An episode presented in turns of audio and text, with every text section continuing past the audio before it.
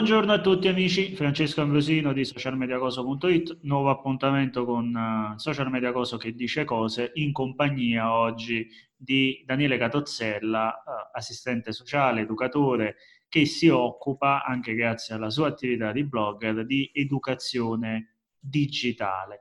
Ciao Daniele, grazie per essere qui con me oggi. Ciao Francesco, grazie mille per l'invito. È piacere mio. Uh, partiamo subito con una domanda di, di, rito, se vogliamo, che è necessaria per poter parlare poi di tutto il resto. Che cosa si intende per educazione digitale? Che cosa intendi tu per educazione digitale e in generale come si sta muovendo il mondo in termini di istituzioni rispetto a questo argomento? Ma sul termine educazione digitale ci sono due pareri un po' contrastanti. Um, va per la maggiore l'idea che l'educazione digitale sia insegnare ai ragazzi eh, ad utilizzare gli strumenti digitali. Quello che intendo io per educazione digitale non è questo, comunque non è soltanto questo. Si tratta sì di insegnare ai ragazzi ad usare gli, gli, gli strumenti, ma soprattutto ad essere critici, educarli ad essere critici rispetto all'utilizzo di tutti gli strumenti che il web ci mette a disposizione. Questo perché un domani saranno cittadini di un mondo sempre più connesso ed è assolutamente essenziale educarli ad essere critici rispetto a quello che vedono, rispetto alle informazioni che trovano, per fare in modo che possano mantenere la loro libertà all'interno della rete e che invece eh, i loro percorsi nella rete di approfondimento non siano quelli disegnati dalle grandi piattaforme, da quello che loro scelgono di proporre. Giusto, giustissimo. Tra l'altro condivido più questo, questo tuo punto di vista rispetto all'insegnare a usare il computer piuttosto che la, la stampante o il tablet, perché quello lo possono imparare da soli e probabilmente lo sanno fare anche meglio di noi, uh, i, i, bambini soprattutto. Um, senti, io sono un, uh, un operatore del digitale, quindi ovviamente non faccio parte dell'utente medio uh, perché magari ho qualche skill in più rispetto al, al cittadino medio italiano. Uh, resta il fatto che, uh, perlomeno dal mio punto di vista, noi consideriamo il web, il digitale e internet come uh, una, uno strumento, un tool, così come lo è un microonde, cioè qualcosa che ci fa fare qualcosa, ma non ne capiamo o magari non ci interroghiamo nemmeno su che cosa c'è dietro, su qual è il funzionamento, su qual è anche la filosofia in realtà alla base di, del web, di internet e della, anche de, del web 2.0 se vogliamo che è meno passivo, quindi è più uh, di, di, con, di, coinvolgimento e di condivisione. Come potremmo spiegarlo all'utente medio in maniera molto molto semplice che dietro ad un video di YouTube, faccio un esempio, c'è tutto un universo, un mondo di significato, di strutture, anche di privacy, poi se vuoi dopo ne parliamo, che magari noi ignoriamo.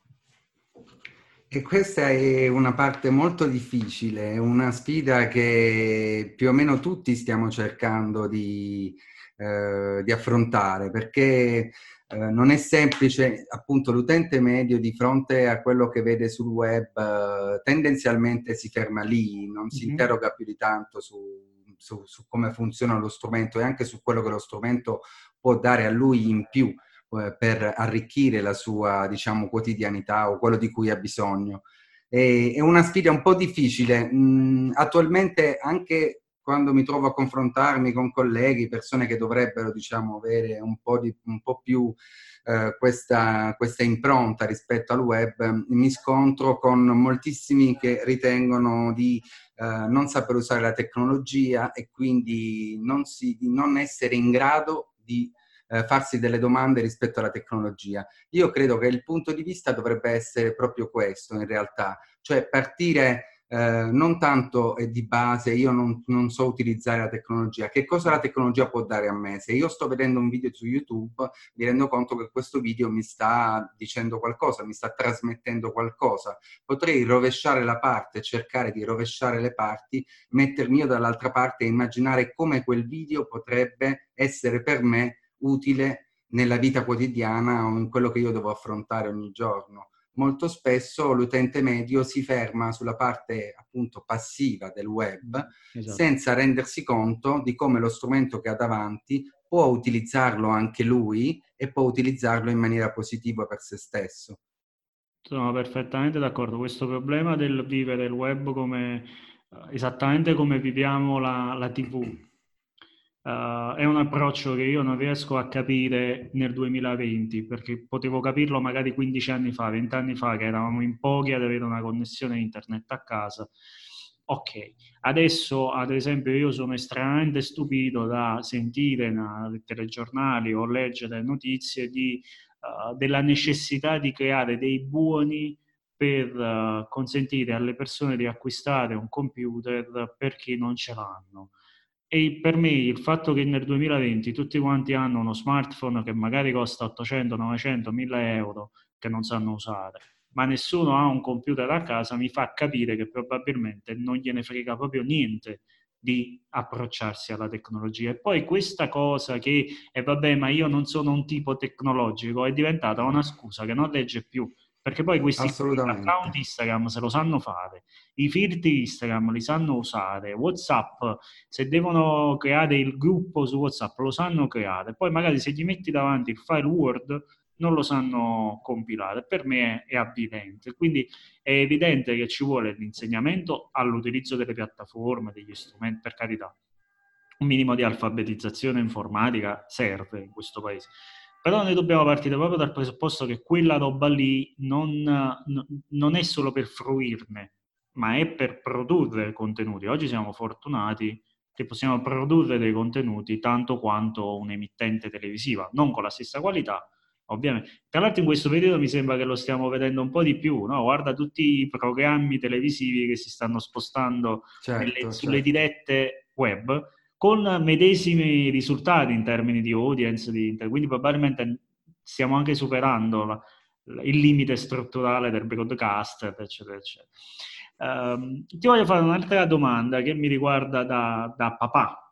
Ok, io sono uh, ovviamente estremamente favorevole all'utilizzo dei mh, dispositivi nella vita di un bambino perché presu- sono convinto che in alcuni modi è molto stimolante per i bambini. Tra l'altro se tu metti un tablet davanti a un bambino di un anno sa già come utilizzarlo, il che vuol dire che innesca anche dei meccanismi cognitivi importanti, lo stimola.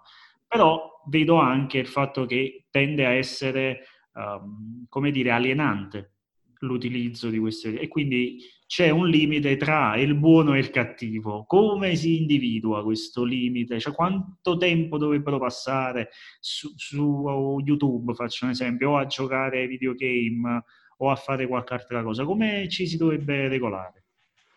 Ma intanto bisognerebbe partire ancora prima da quello che noi genitori vogliamo essere per i nostri figli anche per uh, la vita digitale. Mm, cioè, ormai ciascuno di noi e anche i nostri ragazzi hanno una parte di vita reale e una parte di vita digitale che si compone anche di comunità come nei videogiochi multiplayer. Quindi certo. intanto bisogna capire il genitore quanta voglia ha di stare accanto al proprio figlio, perché a seconda dell'età la prima cosa fondamentale resta quella di essere insieme al proprio figlio mentre conosce lo strumento digitale. In mm. questa maniera, se io eh, con mia figlia che ha 4 anni utilizzo il tablet con lei, possiamo stare anche un'ora, non è un problema, perché ci sono io con lei che faccio da mediatore con la tecnologia. Se invece la devo lasciare, la dovessi lasciare da sola con il tablet, beh, più di 5 minuti non sarebbe indicato, perché in realtà quello anche che a noi sembrano degli stimoli cognitivi, non necessariamente sono stimoli cognitivi positivi. Io non sono uno psicologo, quindi non mi addentro in quest'area, però da un punto di vista educativo è essenziale anche nella prospettiva poi quando i ragazzi crescono, che i nostri ragazzi vedono che siamo insieme a loro nella vita digitale oppure che ci interessiamo della vita digitale, perché e poi da lì che risolviamo tanti piccoli, piccoli, e grandi problemi che possono venire quando saranno più grandi. Quando si parla dei problemi di cyberbullismo, eccetera, dei ragazzi che non ne parlano in famiglia, probabilmente non ne parlano in famiglia perché hanno dei genitori che non parlano della vita digitale, né della propria vita digitale come adulti, né di quella dei ragazzi, che non fanno domande, che non si interessano. Quindi chiaramente il nostro figlio avrà l'idea che la tecnologia, non dico sia un tabù, ma comunque non è una cosa di cui parlare in famiglia. E rispetto al tempo, cioè a come decidere il tempo per il proprio figlio, in realtà diciamo che esistono delle linee guida, eh, ufficiali, eccetera. Però al di là delle linee guida, il tempo dovrebbe essere eh, sempre legato all'attività che viene svolta. Uh, quindi al tipo di attività che nostro figlio sta svolgendo su internet, a cominciare ad esempio se sta, se sta giocando ad un videogioco, ad esempio a seconda dell'età, mm. nell'area del, del, negli anni della scuola elementare, ad esempio più di un'ora, massimo un'ora e mezza non sarebbe indicata, però il punto fondamentale è che dare una risposta, come vedo fare anche a tantissimi miei colleghi, sinceramente io la credo, um, cioè penso sia una presa in giro, perché ogni famiglia conosce la situazione, conosce come il proprio figlio vive il digitale. Magari mio figlio ha otto anni, vive il digitale e sta creando un proprio canale YouTube che con, e condivide con me questa creazione di questo canale YouTube, quindi sta scoprendo tantissimi strumenti della rete, sta sostanzialmente studiando, sta sostanzialmente si sta formando, in quel caso anche più di due ore avrebbero un senso. Se invece mio figlio sta semplicemente giocando a uno dei tanti giochini che ci sono sullo smartphone,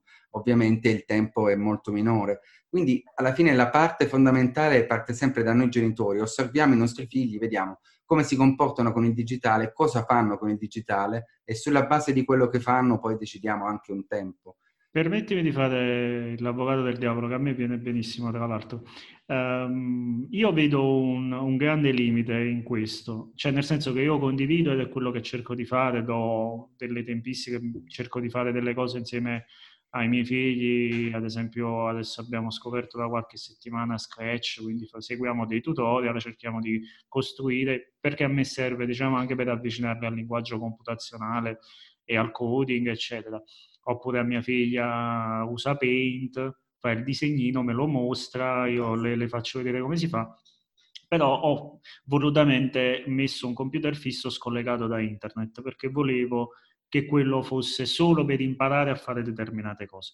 E, um, però generalmente il tablet, la Switch, la console, quello che sia, è diventato il babysitter 2.0, cioè nel senso non mi rompere il cazzo, mettiti sul divano, prenditi il tablet che io devo preparare la cena, ok? Che no, non critico, ok? Cioè è comprensibile, non è che mi metto a fare il moralista, lo, lo, non, non, è quello il problema. Uh, però c'è anche l'altro versante, ovvero il genitore, non lo dicevamo prima, che è assolutamente inadeguato a poter eventualmente insegnare al proprio figlio a utilizzare il digitale perché lui per primo lo usa male e quindi spesso è il figlio che probabilmente insegna qualcosa al genitore. Quindi ci vedo questo doppio limite, innanzitutto l'approccio al, a che cosa serve quello dispositivo, quindi in quel caso a tenere tuo figlio tranquillo, così come a noi degli anni Ottanta era la televisione, ok? E poi il fatto che pure se ci si vogliono mettere vicino, magari fanno più, più danni che, che, che, vantaggi perché sono degli incompetenti e magari gli fanno vedere come si fanno i video su TikTok e sono più cretini di quelli che, li, che guardano, insomma. In come la gestisci? Allora, su questo io credo che non sia una responsabilità esclusivamente dei genitori, fondamentalmente. Io penso che ci sia proprio un problema a livello generale, diciamo, di, di politiche sociali ed educative nel nostro paese in particolare, nel senso che i, i genitori devono essere informati e soprattutto i genitori devono essere dati degli strumenti per superare questi loro gap, questi loro ostacoli rispetto al digitale. Quindi anche quando io propongo ehm, anche sul blog una serie di riflessioni ai genitori, cerco contemporaneamente per quanto possibile di proporgli anche degli strumenti assolutamente pratici, dei mm. giochi e delle attività, perché mh, so, che ne hanno, so che ne hanno la necessità, so che c'è questo bisogno nelle famiglie soltanto che questo bisogno delle famiglie sostanzialmente nel nostro paese attualmente resta abbastanza inascoltato in tutti i diversi contesti, a cominciare anche da quello della scuola, che dovrebbero mantenere una comunicazione con i genitori e aiutarli anche in questo percorso, perché eh, sostanzialmente all'interno della scuola bisognerebbe considerare la vita digitale dei ragazzi e trasmettergli educazione e anche strumenti pratici e in teoria creare o mantenere il ponte che ci dovrebbe essere tra scuola e genitori in modo tale che i genitori possano continuare. In sostanza è un po' come quando ci arriva a casa il compito di grammatica o di matematica sulla lezione che è stata fatta a scuola, dovrebbe anche arrivare qualcosa sui temi del digitale a casa dai genitori, che magari su un libro, su una scheda troverebbero un appoggio per capire anche loro qualcosa in più e per essere un aiuto per i loro figli. Soltanto che questo tipo di, eh, di percorso sostanzialmente da noi attualmente di base manca. Sì, no, manca. Tra l'altro credo che in queste ultime settimane si sia fatto molto più evidente questo, sì. questa inadeguatezza della scuola eh, nei confronti dell'approccio al digitale, giusto per capire, per parlarti anche della mia esperienza personale, perché ovviamente non posso parlare di quella degli altri. Uh, a scuola di mio figlio che ha otto anni e mezzo, sta in terza elementare, quest'anno hanno iniziato a fare un'ora a, a settimana di tecnologia, mi pare che la chiamano, perché una volta si chiamava informatica, eh sì. uh, disegno si chiamava disegno, ora invece hanno tutti questi nomi nuovi.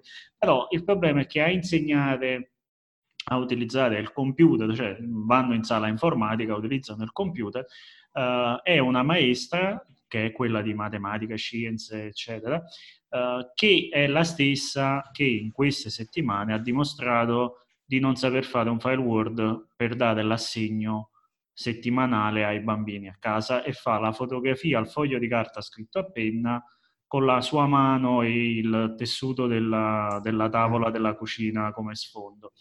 Ma ehm, cosa possiamo sperare noi genitori? Perché poi dobbiamo dire la verità. Allora, i genitori non sono probabilmente le persone più indicate a istruire i figli, non a educare, a istruire, perché sono due cose diverse in Italia, spesso ce lo dimentichiamo.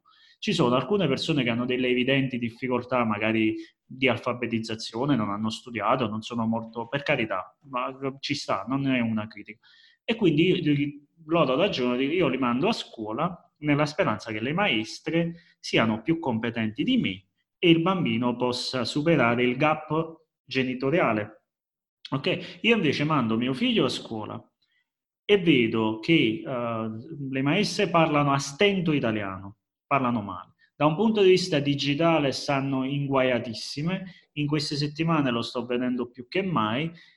Come faccio io genitore a essere migliore di loro nel supportarli se cioè, la, la mela è marcia già sull'albero, insomma? Mm, tu, tu, che vivi il contesto della scuola molto più di me, e quello di educatore per professione, io no, vivo solo quello di genitore. Uh, co- co- come la vedi? Cioè, la tua esperienza è diversa? So io che sono sfigato e ho la scuola con pessime maestre. E la scuola ha tantissimi problemi e questo lo sappiamo. Sì, certo. E io sono molto critico sulla scuola, soprattutto su come negli ultimi anni sono state strutturate le politiche generali della scuola, perché al tempo stesso ho incontrato e incontro tantissimi docenti che secondo me restano degli eroi civili, visto che sono quelli meno pagati al mondo e fanno un lavoro che, al di là di quanti molti pensano, è, è altamente stressante perché tenere in classe tanti ragazzi è molto complesso. Al tempo stesso però la scuola negli ultimi anni ha avuto un, um, si, è, si, è, costruita un concetto di educazione digitale che era quello di investiamo tantissimi soldi negli strumenti tecnologici senza formare i docenti, quindi creando già un primo problema. Poi ad un certo punto si è accorta che, eh, soprattutto appunto con i casi di cyberbullismo che sono tantissimi in ogni scuola, molti di più di quelli che arrivano alle cronache, si è resa conto che forse c'era un, un, piccolo problema, cioè che prima di pensare alle competenze o comunque a fianco alle competenze doveva anche affiancare l'educazione per molti anni nelle scuole i progetti, anche i famosi PON, sono certo. stati tutti gestiti da ingegneri informatici, informatici, per carità, molto competenti, però chiaramente il loro indirizzo è quello sulle competenze tecnologiche. Fatto sta che quando io ancora oggi mi trovo a fare dei lavori di gruppo con bambini e ragazzi anche delle scuole medie, eh, e gli faccio una semplice domanda, quanto resta online quello che decidi di postare? Ancora oggi la gran parte di loro mi risponde che resta un'ora, due ore, che la possono controllare. Mm. E, ehm, quindi è anche facile pensare perché poi avvengono molti casi di cyberbullismo. Se io sono convinto che ti faccio una foto particolare, la metto in rete e poi la posso controllare, certo. te la faccio tranquillamente. E quindi ad un certo punto, nell'ultimo periodo, finalmente la scuola si è accorta che c'è un grossissimo problema educativo, ancora prima che di competenze. Hanno quindi creato per l'anno prossimo questa ora di ehm, cittadinanza digitale in cui ci sarà anche l'educazione digitale e un piccolo barlume di speranza. Tutto certo. starà a vedere se decideranno di investire nella formazione degli insegnanti, perché altrimenti non si vede in che modo loro debbano trasmettere queste cose. Ah, ti interrompo solo perché mi voglio attaccare su questa cosa. Allora, io sono un, per, per, carattere, per indole, per esperienza personale, un grandissimo um, appassionato delle verticalità e delle persone competenti. Ok? Quindi se io devo parlare di educazione digitale, io parlo con te perché tu hai un focus su quella roba lì e io non ne parlo, io sono di modettiana memoria, ok? Io non parlo di cose che non conosco. E, e ho grosse difficoltà già ad accettare il maestro unico, la maestra unica, per questo fatto che devono avere la scienza infusa e devono avere tutte le competenze di questo mondo, per me è ridicolo, e io preferirei che la maestra di inglese sia una madrelingua, che la maestra di matematica sia laureata in certo. matematica e bla bla bla. E invece no, la maggior parte ha il diploma magistrale, a stento conosce i congiuntivi e sta lì a insegnare agli... Perché dobbiamo formare le maestre che sono in organico e non dobbiamo prendere il Daniele Catozzella di turno e fargli fare quell'ora di formazione specifica su quella roba lì. Dove sta scritto che noi dobbiamo prendere quella roba lì? Perché dobbiamo far guadagnare il PON e il gettone di presenza alle maestre? Mi sembra abbastanza imbarazzante gestirla in questo modo, no?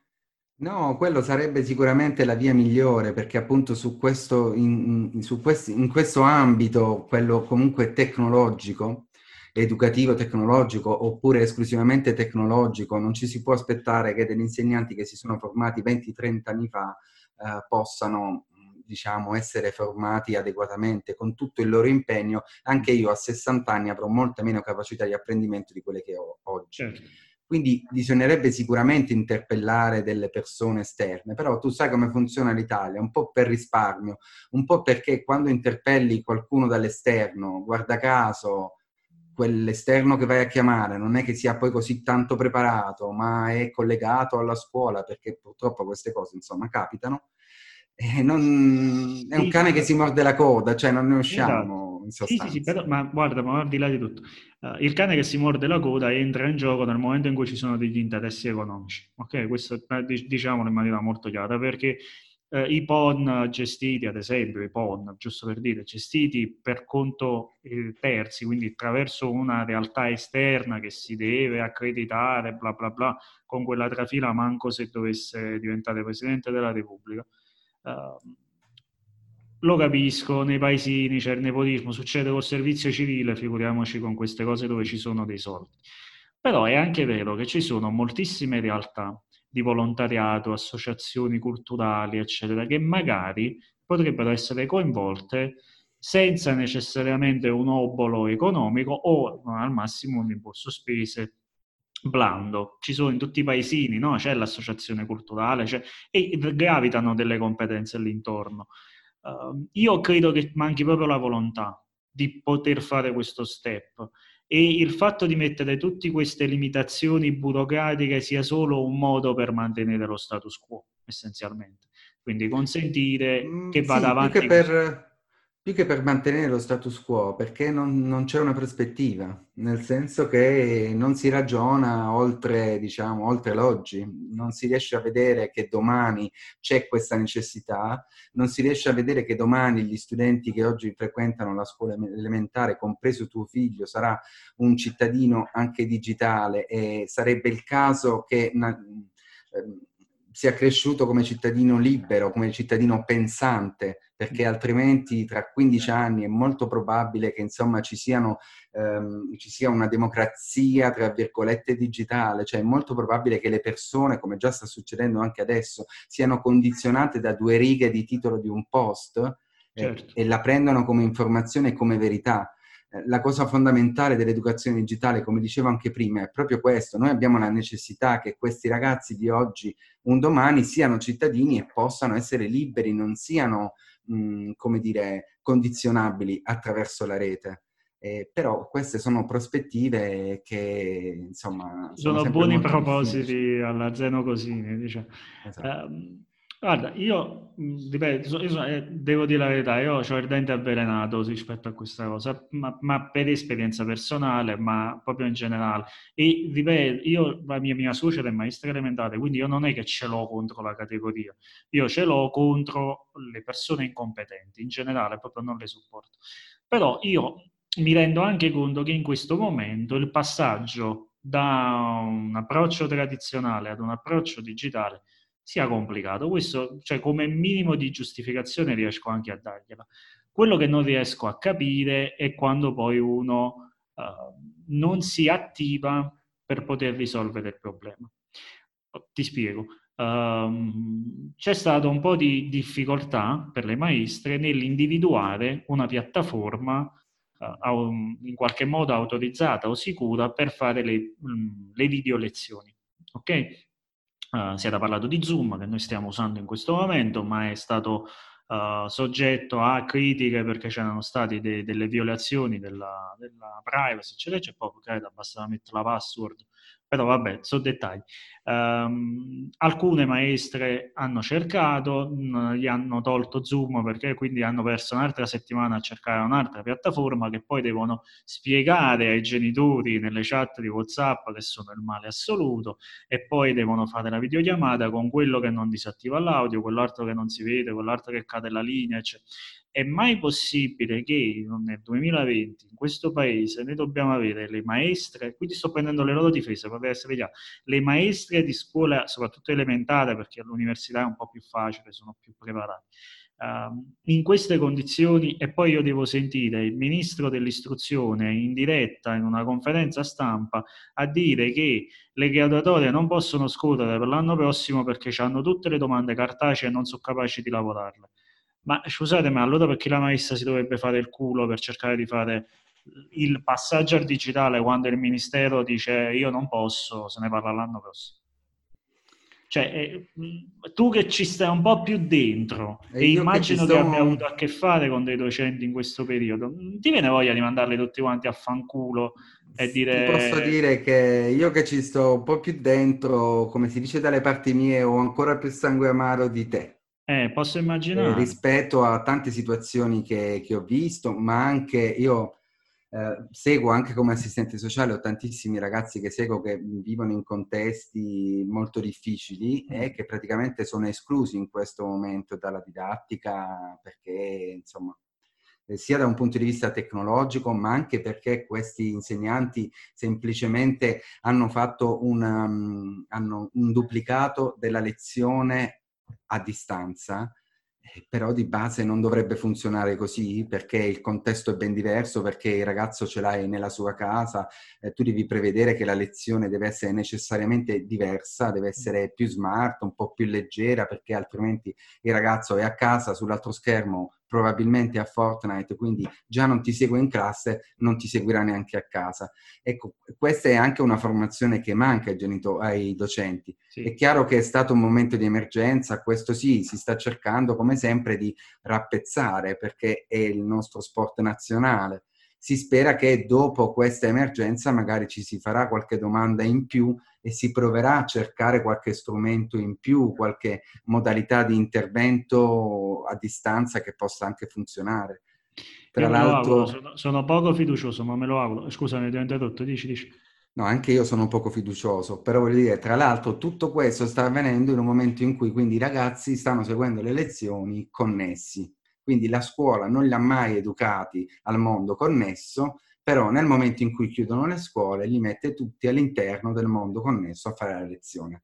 Questo è un paradosso certo. che è incredibile, che, e, che si è e anche in questo caso la responsabilità viene data tutta ai genitori.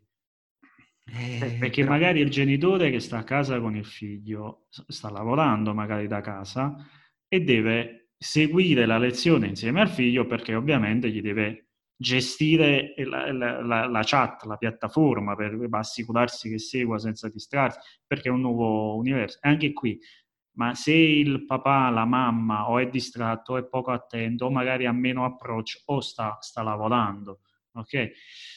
Mi sembra sempre il cane che si morde la coda, cioè dare sempre la responsabilità a qualcun altro e quando le cose non funzionano dice vabbè ma la colpa non è nostra.